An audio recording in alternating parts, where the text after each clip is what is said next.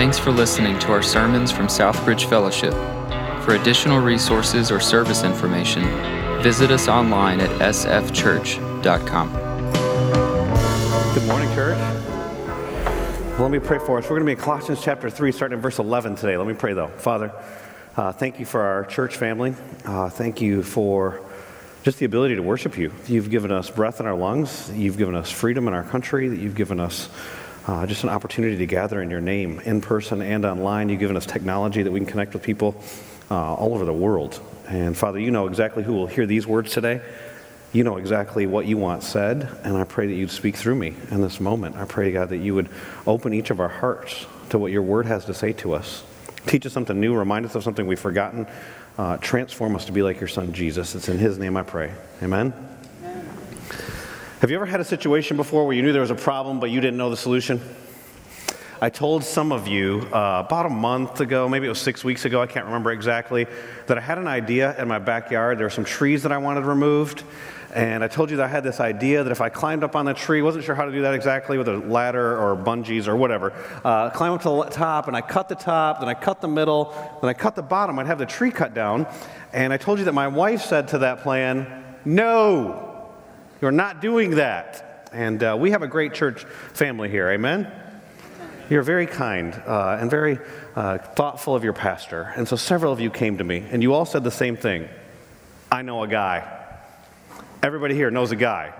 And so you come to me and say, I got a guy. And you hand me a card. Here's the tree removal guy. I went to college with a guy. Here's a guy who does it on the side. Here's a guy who owns a company. Several of you gave me a guy.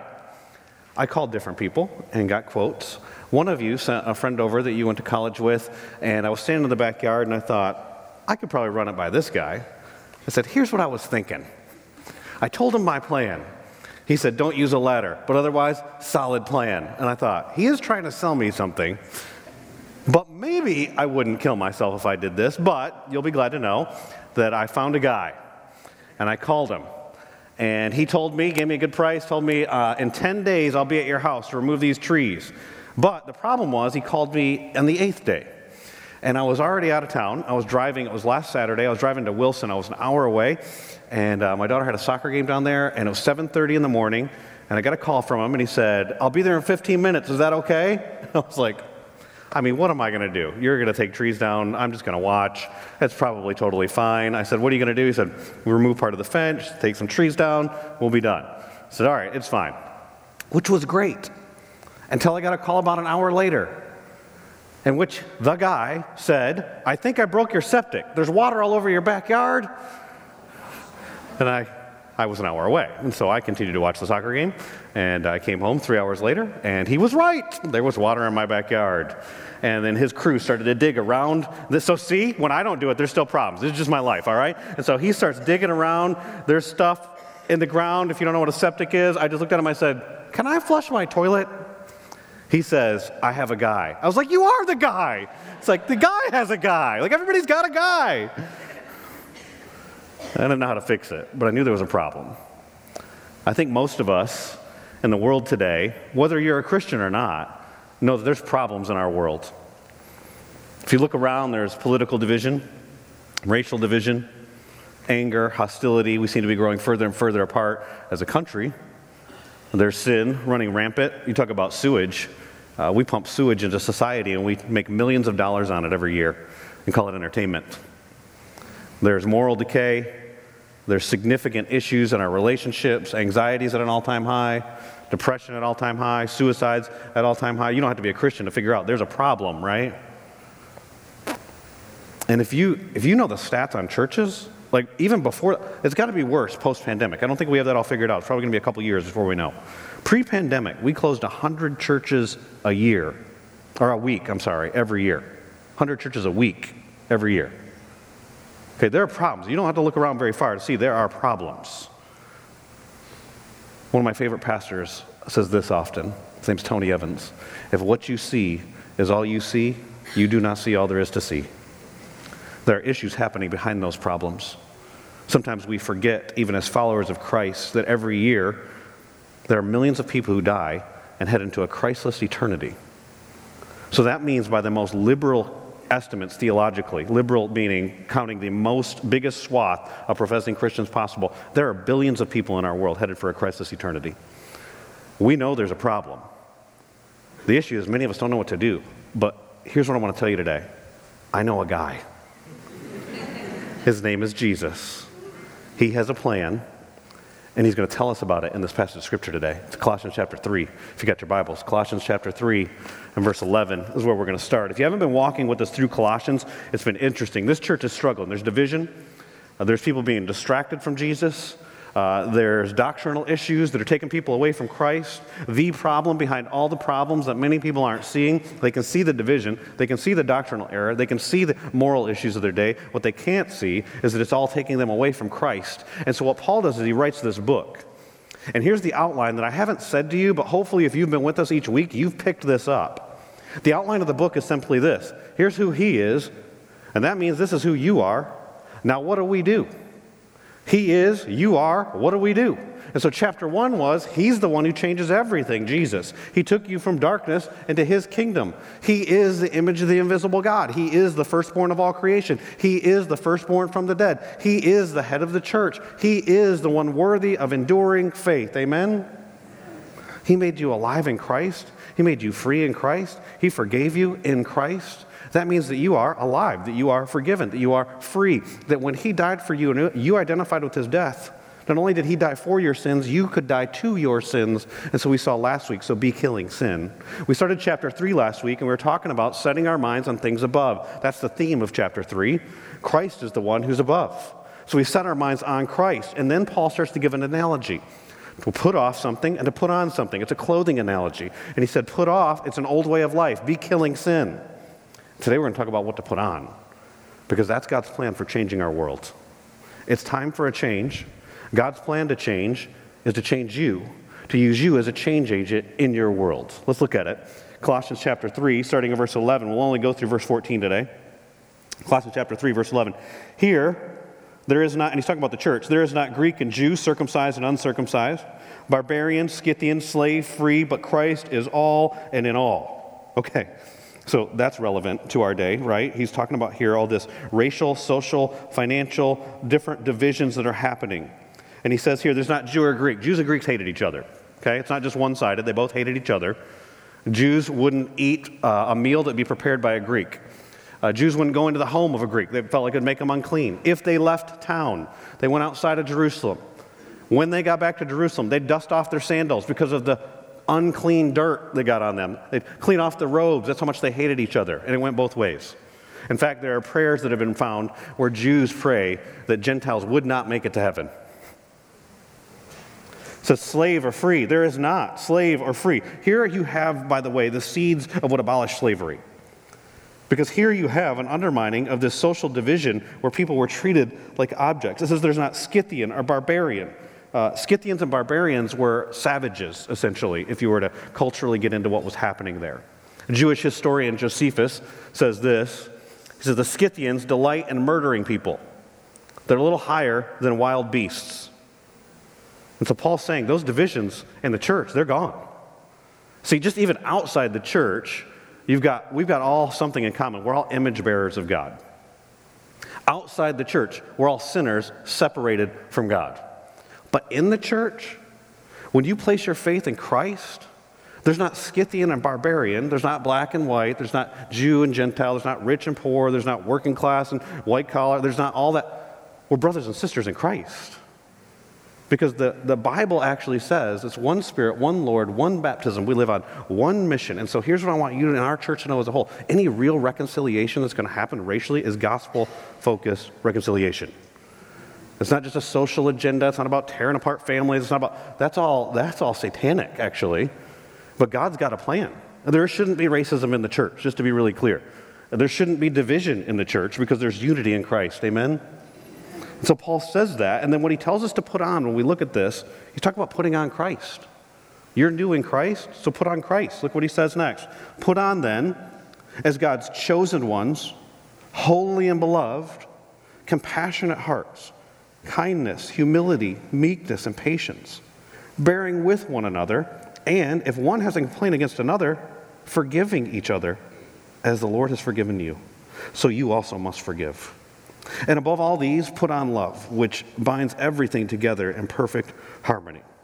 So here he gives this imagery of taking off an old way of life and putting on a new way of life. You've got a new uniform, a new outer representation of the inner reality of what's taken place in your life. The way he says it in 1 Corinthians chapter 6 is he lists what a bunch of people used to be like prior to their salvation, which the world is still like, and saying, but now here's what's new about your identity. He says it like this 1 Corinthians chapter 6, I believe we'll put it up on the screen, verses 9 through 11 It says, Do not be deceived. Neither the sexually immoral, immoral, nor idolaters, nor adulterers, nor men who practice homosexuality, nor thieves, nor the greedy, nor drunkards, nor revilers, nor swindlers will inherit the kingdom of God. And here's the best part and such were some of you.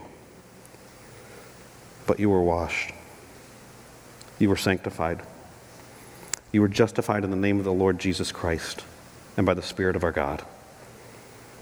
In other words, you've been changed. And because you've been changed, you should then live different. Changed people are transformed. Real transformation we've been talking about in this series happens at the heart level. And one of the things you've heard me say over this past year repeatedly spiritual transformation in our lives leads to gospel saturation in the world around us. Our main point today from this passage, and we're going to walk back through the passage, but there's only one point, is this that God uses transformed lives to transform our times. God uses changed people to change our world, would be another way to say that. God uses the spiritual transformation in your life to bring gospel saturation in the world around you. And God's placed each one of you in a specific sphere of influence to influence that world for Jesus Christ. And you think about what's happened in church history. Today, there will be, I don't know the exact number, because Baptists put numbers in there and they always inflate them. But millions of people gathered around the world celebrating Jesus' death, burial, and resurrection.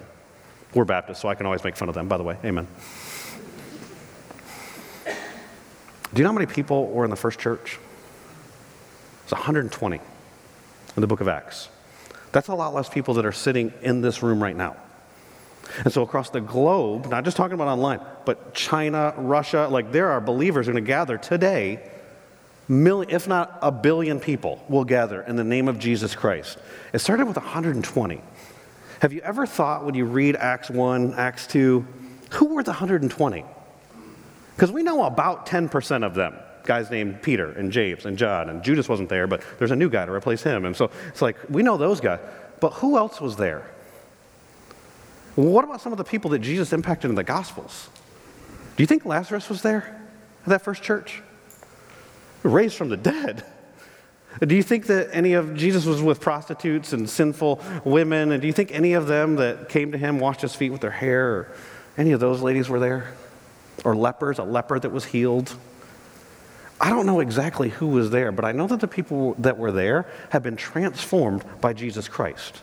And then you read the book of Acts, and what God does is He uses those people to then transform the world.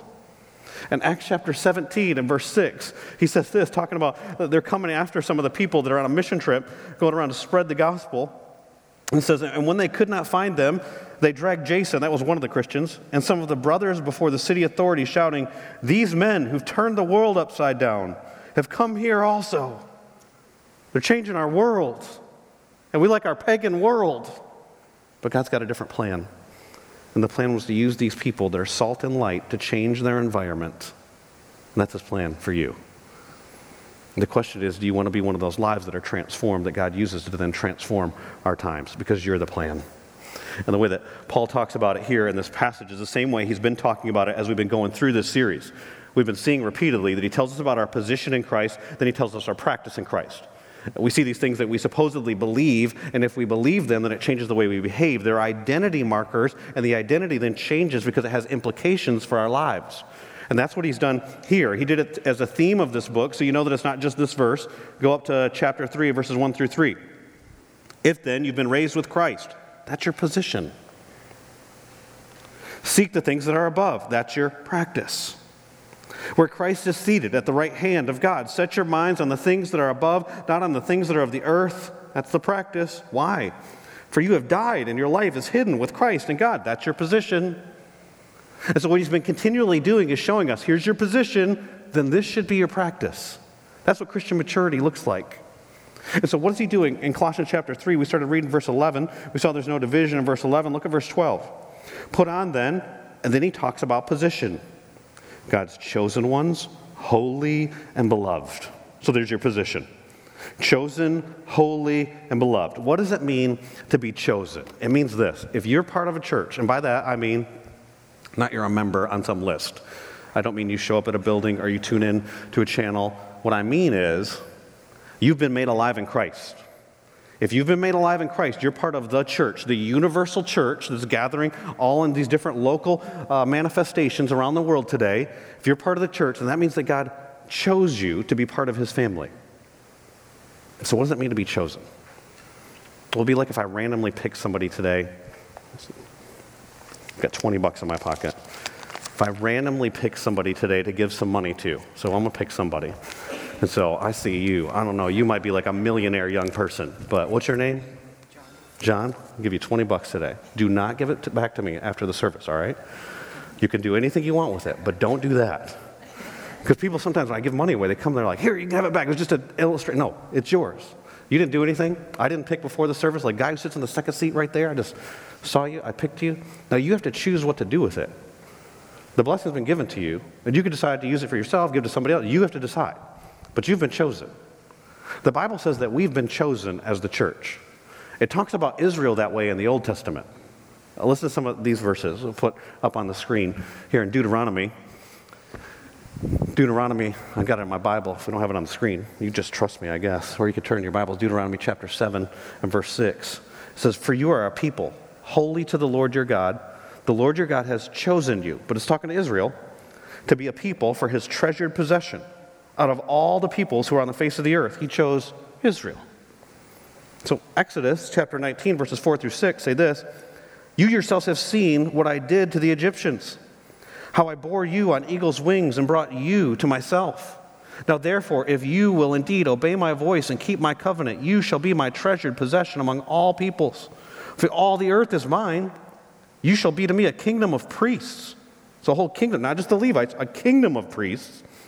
A priest, by the way, is a bridge builder between God and people and people and God. It says, You'll be a kingdom of priests and a holy nation. These are the words that you shall speak to the peoples of Israel. That's the Old Testament. I'll tell you what the New Testament says to you as a church. 1 Peter chapter 2 and verse 9 says that, that you've been chosen, that you, follower of Christ, are a royal priesthood. You are a holy nation. Oh, that sound like familiar words, but that's the New Testament. Why? That you may proclaim the excellencies of him who called you out of darkness into his marvelous light. Ephesians chapter 1 and verse 4 says that you've been chosen to be holy because you're loved.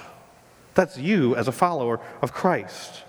Uh, hopefully that does something inside of you because what I'm talking about here, like some of you have heard since you were four years old, ask Jesus into your heart, Jesus come live into you, have Jesus inside of you. When you become a Christian, Jesus into you. But do you realize that's supernatural? Like, think about that for a second. For me to say to you that I, mean, I came to Christ when I was 18 years old. So when I came to Christ at 18 years old, God came to live inside of me? Like, if you didn't hear that since you were five, would that not be like, wouldn't you be like, I don't know about that? That's kind of crazy. Like, what we're talking about here is supernatural. We're about to unpack a list of virtues. Here's what I don't want you to do I don't want you to neuter this passage and make it some moral behaviorism that we do as Christians. Like, go be nice, you're a Christian.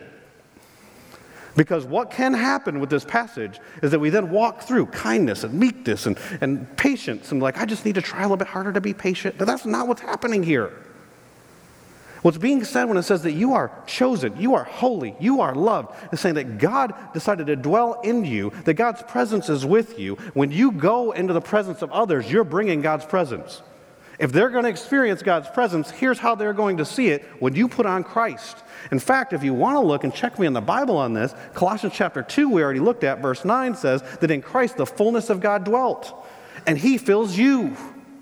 And so, what we're talking about here is God's presence coming into different places through your presence because God is in you. Now, here's another problem with that. Sometimes when we talk about God's presence, we make it very sentimental as Christians. Somebody's going through a tough time, and we say, The Lord is with you. He'll never leave you or forsake you. That's true. But have you looked at God's presence through the Bible? If you look at God's presence in the Bible, I mean, Judges 5 5, when God's presence shows up, the earth quakes. At Mount Sinai, there's a reason nobody touched the mountain because God was present on the mountain and they didn't want to die.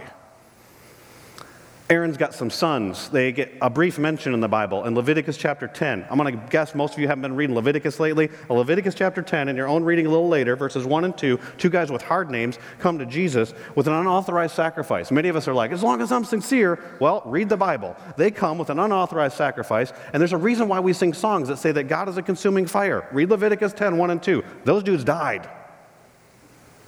God's presence is a serious thing.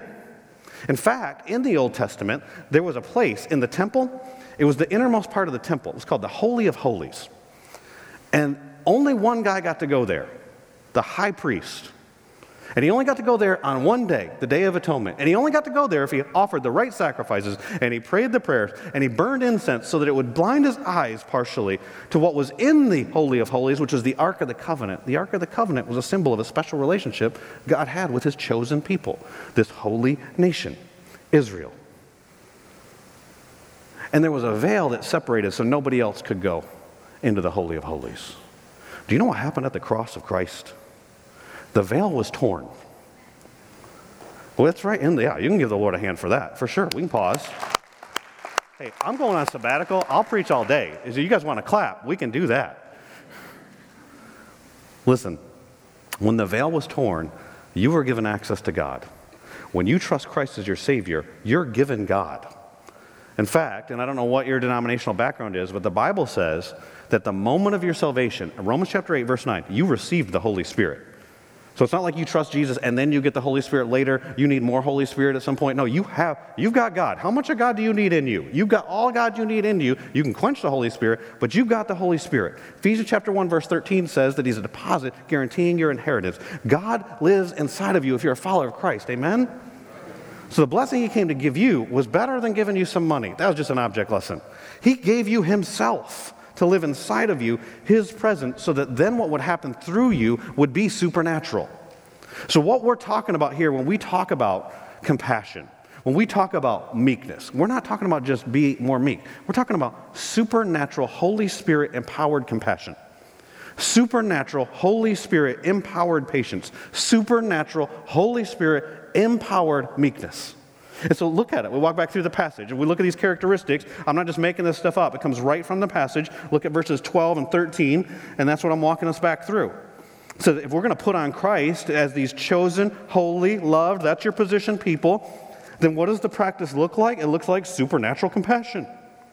Well, so wait, we're being commanded to feel something because compassion's a feeling.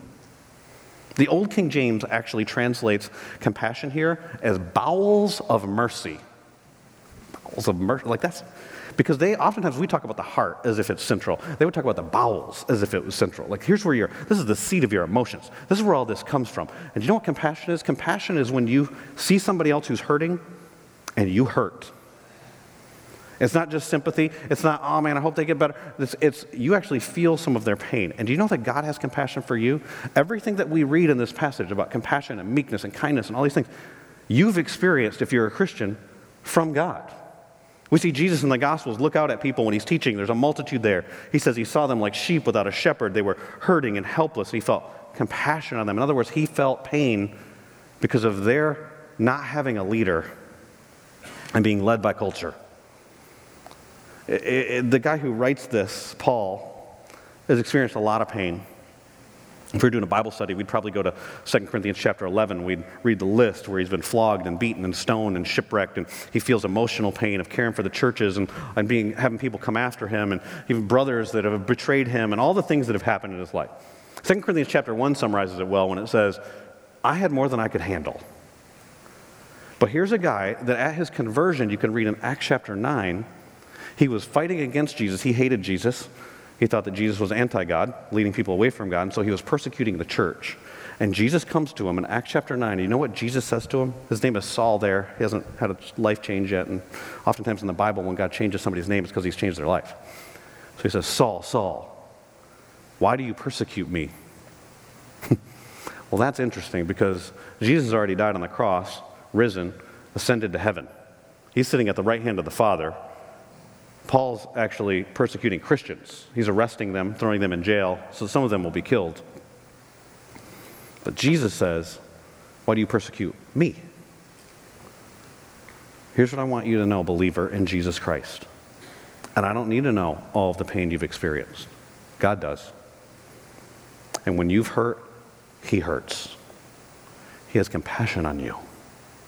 You say, well, that's not me. Like, I'm not, I'm a thinker more than a feeler. And, and I'm just kind of, I'm not really an emotional person. Let me remind you of verse 11. Barbarians and Scythians. Really? They're savages. And he's saying they can experience supernatural compassion. So can you. Do you know why? Because you have God living inside of you. This is Holy Spirit empowered supernatural compassion. If it's not natural to you, then maybe that will magnify the Lord even more in you. And then it flows into the next one, which is putting the compassion into action. It's called kindness. Now, to me, I'll be honest with you. Um, God's way smarter than me, obviously. I don't think I need to even say that out loud. Uh, but when I read stuff like kindness, I think, God, really? You need us to be nice? really? Like, shouldn't, we I mean, just be a good citizen, being nice. Like, what does that have to do with being a Christian? And it, it seems kind of lame to me to talk about kindness until I read the Bible. And then in the Bible, I see that it's because of God's kindness that's what led me to repentance. Because kindness is not niceness. Kindness is actually, some people define it as benevolence and action. Kindness is when you're responsive to other people's needs. And so you don't just feel a pain, compassion, but you actually put that compassion into action. That's what kindness really is. That's what God was doing when he sent his son Jesus to the cross for us is that we had a need we didn't even know about that we were separated from him. And he's responding to that need by sending his son so that we can come to know him. It's his kindness that led us to repentance. But this is natural to us to any of us. I don't care about what your personality is. Maybe you're uh, easy demeanored, uh, just kind of always a compliant child, friendly person, but not this. This is supernatural compassion. And naturally, you think about your own needs. I was thinking this week uh, just about taking this time off. I'm going to be going on sabbatical next week, and different times I've had vacations, and what are we going to do as a family? And I was reminded uh, always one of the dreaded parts of vacation, like you think about the destination, is the car trip to get there. and I don't know if any of you have young children or not. Uh, but I remember one time in our minivan, we had our kids, we were riding, and this is the most memorable part of the whole vacation, not the destination, it's the trip. Riding in the minivan is awful, just so you know. We have one child who just cried the whole time when they were a baby and uh, just riding in the car. And so we're riding, and we had a miraculous moment. Everybody was getting along. It was a miracle. There was peace, there was quiet. Then at the time, this a little while ago, our two year old started to cry. Then our one year old heard the two year old crying, and so the one year old started to fuss. And I will remember, this is my favorite part of the whole vacation. The two year old said to the one year old, No, I'm crying. it's like, You can't have needs, I have needs. What are you doing right now? See, that's what's natural to us. But what's supernatural is when we have a kindness that actually reveals the presence of God. That was one of the things that happened in the early church. You see, the church went beyond the book of Acts. In the book of Acts, there's actually not an ending because we are the book of Acts. If you read the rest of the New Testament, it's letters to churches. That's what we're reading right now, this letter to this church in Colossae. We're reading a letter, if you read Ephesians, you're reading the letter to the church in Ephesus, to the believers that are in Rome. It's these churches that God's using to transform the world, but Satan's coming against, and there's issues and there's problems, and you put a bunch of sinners together, and they're still fighting and killing their sins, so there's issues. That's why these letters are written. And we're, it's still being us. We are, the book of Acts, still living this out. And so what you do is you start to look at church history and look at how did God use the church throughout history. Do you know that right now, we talk about problems in our society. There's a study that's been done, huge study, on what's happening within churches, evangelical churches right now, and it's estimated that in the next 30 years, we will have the single largest generational loss of young people that currently live in self proclaiming Christian homes, abandoning not church, the faith. They're walking away from Jesus. Do you know in the early church that they grew by astronomical amounts? For the first several centuries, they were growing by 40% per decade. And we're talking about the single greatest loss? What happened to the early church? Well, they lived different lives. In fact, if you read church historians, we don't have time to go through all the quotes. I gave the guy some quotes. We don't have time today. Here's the reality. Basically, what the church historians said, their holiness was tied to their evangelism, and it changed the world. But do you know what they said about kindness? One historian, Eusebius, he said this. He's a Christian historian. He says, All day long, some of them, talking about the Christians, this is during famine and war and difficult times at that time. They tended to the dying and to their burial. And so the Christians did the funerals for the pagans, and they cared for them at risk of their own lives. It says countless numbers with no one to care for them. Others gathered together from all parts of the city, a multitude of those withered from famine and distributed. They were hungry themselves. They were dying from starvation themselves, and they were giving food out to everybody else in the city. He said, Well, that's, I mean, he's a Christian historian, so he's going to paint the Christians in a good light. At the same time period, there was an emperor named Julian who was a pagan. And we have in writing him saying to one of their priests, We need a revival of paganism, emulate the Christians and their kindness. Let me tell you what we don't need right now more paganism. You know what we need? A revival of Christlikeness. And God can use something that sounds so simple as kindness to change the world. Think about how social media would be different if Christians demonstrated supernatural kindness. I'm going to promise you something right now, and if you want to prove me wrong, I'm totally cool with that. I haven't done a study on this. No one's ever changed their mind based on your social media posts. But when people post on social media, they are demonstrating what's going on in their hearts. And so you get an opportunity to see their needs. What if you were responsive to those things rather than trying to argue and fight? See, kindness can change people's lives. I have a friend who uh, serves with one of our strategic partner ministries, the Raleigh Rescue Mission. And he goes down on the weekends and hands out food uh, about once a month. He's been doing it for about a decade now, a little bit over a decade now. He told me about one time they were down there, uh, Moore Square area. They had a food truck down there. Had about 250 people show up. It was August. It was like 90 degrees outside. It was hot. People were fidgety, upset. Things weren't going as fast as everybody wanted. They weren't expecting as many people that showed up. Uh, his wife actually got threatened by somebody that they were feeding, well, physically threatened uh, while she was in the truck preparing food. He was getting frustrated. And he said, I don't know why I'm doing this. He went to the leader and he said, I'm just going to go down the street and pick up some garbage so I can keep my cool. Goes down the street. Starts to rain. Like, yeah, it's a terrible day. Of course, it's raining. And uh, he's picking up garbage, and this guy walks up. He's dressed really nice, nice enough to notice that he's dressed really nice. And uh, starts talking to my friend. You know, my friend asked the guy why he was in town. He was from Washington, D.C. He said, uh, How long have you actually been doing this? He says to my friend. He goes, At that point, about nine years. He says, You were the guy. He says, Two years ago, I was homeless. I was sitting on a curb down here. You guys were feeding people, and you came over and you handed me some gift cards from McDonald's, and you told me about a church here in town. I went to that church. I trusted Jesus as my Savior. I now live in D.C., got a job, I got a son, I'm married, and I came back here because I wanted to thank you. Hmm. Kindness, responsive to others' needs. Got to use that. It might not be that you're kind to somebody and uh, the globe changes, but you change their world and change a generation of that family change their family tree, eventually change a generation of people. Kindness, supernatural kindness, supernatural compassion, supernatural, these characteristics keep just walking through them here in this passage. Supernatural humility. Humility, just so you know, is not uh, when we have low self esteem. It's not the people that make self deprecating jokes all the time. Uh, just so you know, that's a form of pride. Uh, there's people looking and thinking about themselves a lot. The Bible tells us about humility and uses Jesus as the example. Philippians 2 5 through 11. Have this mind among yourselves, which is yours in Christ Jesus. Some translations say, Your attitude should be the exact same as Jesus. Here's what it says Who, though he was in the form of God, did not consider equality with God something to be grasped. So it wasn't about his position, but he emptied himself by taking the form of a servant and being born in the likeness of men and being found in human form, he humbled himself. How? By becoming obedient to the point of death, even death on a cross. Therefore, God has highly exalted him and bestowed on him the name that is above every name, so that at the name of Jesus every knee should bow in heaven and on earth and under the earth, and every tongue confess that Jesus Christ is Lord to the glory of God the Father. Amen. The Bible says in multiple places, actually, in the Old Testament and the New Testament, that God opposes the proud. So if you meet a proud person, you've actually met somebody who's in a war with God. But He gives grace to the humble.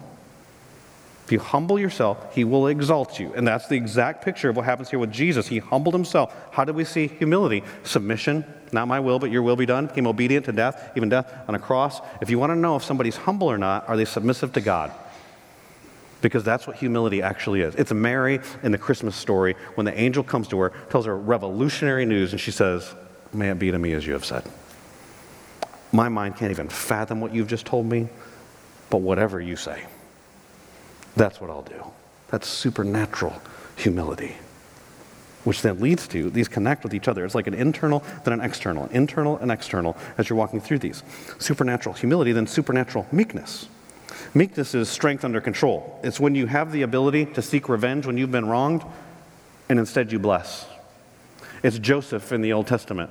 When he is sold into slavery, he's the first victim of human trafficking, and it's by the people that he should be able to trust more than anybody else, his 10 brothers. They beat him, they throw him in a pit, they're planning on killing him, but then they said, No, let's make some money on this deal. They sell him into slavery, thinking never to be seen again. If you know the book of Genesis, then you know what happens. He rises to power, but then gets thrown into prison, and then gets into higher power, and then stands face to face before his brothers. And do you know how he can have supernatural meekness? Because supernatural meekness is a sign that you trust God. He does not say that what they did was okay. It was not. It was sin. Some of you have been abused. Some of you have been abandoned. Some of you have been betrayed. That's sin. But God, and that's key in our faith, but God was not unaware of that sin, was not unaware of that pain. When you hurt, he hurt, but he uses that. And so what Joseph says is, You intended to harm me, that's your sin. But God intended to use it for the saving of many lives. And then he says, not only is he going to take care of the brothers, but he said, I'm going to take care of your little ones. That's how the ESV says it. I'm going to take care of your kids. I'm going to bless you. That's meekness. That's supernatural meekness. Supernatural meekness then lies, connects into the next ones. It's forbearance. Here's a forbearance. You want a quick definition of forbearance? It's dealing and putting up with uh, um, annoying people. Uh, so just, just really true what it is. We all have it, right? There's all different things annoy different ones of it. Supernatural patience. Here's you can test yourself in patience. I'm going to give you a fake scenario. You pull up to a four way stop. You're turning left. A dump truck comes in the other direction. They're going to turn right. What do you do? When they start to crank their wheel, are you going to get? I've done it. I'm sorry. If you're a dump truck driver and you're here today, I'm a sinner too. I'm sorry. Glad you're here. What would you do? You know what the Bible shows us? Is that fools rush in. They don't wait on God. Could you imagine if the Israelites didn't take God's word when he said in Exodus chapter 14, uh, Be still and I'll fight for you? Wait, that's right before he parts the Red Sea. Can you imagine if they charged at the Egyptians to fight? That wouldn't have gone well. You see guys like Abraham in Genesis chapter 16, he rushes ahead of God. God's promised him he's going to have a child. God hasn't delivered on the promise. So he decides he's going to help God out. He goes and he sleeps with a surrogate. Her name's Hagar. Every time you read news in the Middle East of the battle between the Israel, uh, Israel and the Palestinians, it goes back to Genesis chapter 16 and that sin that happened right there. There's been tension ever since. That's where two people groups were born out of, because fools rush in. When you're patient, what you're actually demonstrating is a trust in God and a peace in your heart. That's the presence of God through you, so other people can see it. Supernatural patience, and forbearance, and meekness. And I think this one, this last one summarizes all of them together. It's a supernatural forgiveness. We're all wronged. We already talked about how we've been forgiven in this series. In Colossians chapter 2, verses uh, 13 and 14, it says, You who are dead in your trespasses and uncircumcision of your flesh, God made alive together with him. How? Having forgiven us all our trespasses, all of them, past, present, future, by canceling the record of debt that stood against us with its legal demands. This he set aside, nailing it to the cross. So the same as Pilate nailed King of the Jews above the head of Jesus, he's saying what God was nailing to the cross was your sins, all of them past, present, and future, nailed to the cross. The language that's used in Colossians chapter 2 is taking a papyrus and scraping it clean so it can be used again. That's what God did with your debt. Amen? But the Bible says then that we're to forgive others. So you got a complaint. Notice it says the word complaint in this passage. Verse 13, bearing with one another. If one has a complaint against another, it doesn't say a sin even. Let's say you've been sinned against. Now, some of you have been sinned against. But if you just even have a complaint against someone else, says that what we're supposed to do as followers of Christ is forgiving each other as the Lord has forgiven you. So you also must forgive. Forgiven people forgive people. And in many of your instances, you can think of someone that you need to forgive. That would be supernatural. I read this week about a missionary. His name is Graham Staines. Uh, Graham served in India uh, for over 30 years, working with lepers, and so the lowest of the low in India and their caste society there, and, and helping these lepers. And you would think that no one would want to hurt a guy like that. But there were radical fundamentalist Hindus there that wanted to, and literally what their desire was, was to bury Christianity. They wanted it gone. Uh, one night, Graham was sleeping in his Jeep next to their church uh, with his two boys, Philip and Timothy, 10 years old, 6 years old and a mob of 50 Hindus with axes came and burned the Jeep. While they were in it, they couldn't get out of it because they were outside the car. They tried, uh, burned them alive. They died. It made national news, and the wife actually had some quotes that sent Christianity on fire through India because she forgave. I listened to what the wife said to the news when she was asked about the murder of her husband and her two sons. She says, I only have one message for the people of India. I'm not bitter, neither am I angry. And by the way, she stayed there and continued the ministry. She didn't leave. I have one great desire that each citizen of this country should establish a personal relationship with Jesus Christ, who gave his life for their sins. Let us burn hatred and spread the flame of Christ's love. This is days after her husband was burned to death. She had a 13 year old daughter, uh, Esther. Esther said this I praise the Lord that he found my father worthy to die for him. That's meekness, by the way. Not seeking revenge. Bless. Patience, humility, kindness, compassion. I feel for your needs. I want to respond to your needs, even though you've done to me. So, what happened Conservative estimates, hundreds of people came to Christ. There's probably actually thousands that came to Christ through India for this. There are stories that you can continue to read of people coming to Christ. One pastor tells a story that he was going door to door handing out little gospel booklets that talk about Jesus' death, burial, and resurrection, how you can have a personal relationship with Jesus, have your sins forgiven. He's handing these out to different homes. He went to this one home. This Hindu man answers the door and says, Is this the Jesus of Gladys, the woman whose husband was killed? And the pastor said, Yes. And he goes, I want that Jesus. A supernatural forgiveness. Listen, we got problems in our world church, but I know a guy. His name's Jesus. He can forgive you of your sins, transform you, come to live inside of you, and then empower you to do the very things He commands you to do in the Bible. Let's ask Him to do that. Father, we come before you today in need different needs by different people that are represented online in this room around the globe right now. There are people that need your son Jesus Christ to be their Savior. They don't need moral change. They don't need to be nicer. They don't need to be more kind and patient. They need you. They need you to revolutionize every part of their life. And God, will you save them right now? Will you save those who need saving, Father? I pray right now you'd bring a deep conviction on the hearts of those who don't know you, that are maybe playing Christianity or that are maybe hearing about you for the first time today. God, will you please transform them in this moment? And I pray for my brothers and sisters that do know you, that you deal with sin in our lives. You deal with the sin of impatience and lack of kindness and lack of compassion. Sometimes just the anger and the hardness we have for people that we disagree with. And Father, you want to transform that. that. People that even if we just have a complaint, they haven't even wronged us, a complaint that we would forgive and that that would be put on display and that your presence will be brought into the platforms that you've given us all throughout this city and all around the world. God, I pray for revival. I pray for revival in my heart. I pray for revival in the hearts of our church. I pray for revival in this city. I pray for revival in other churches in this city. There are so many that love you and want to serve you. God, I pray you do something special here in Raleigh, Durham, that we'd become a city on a hill that would transform this world. It's in Jesus' name I pray. Amen.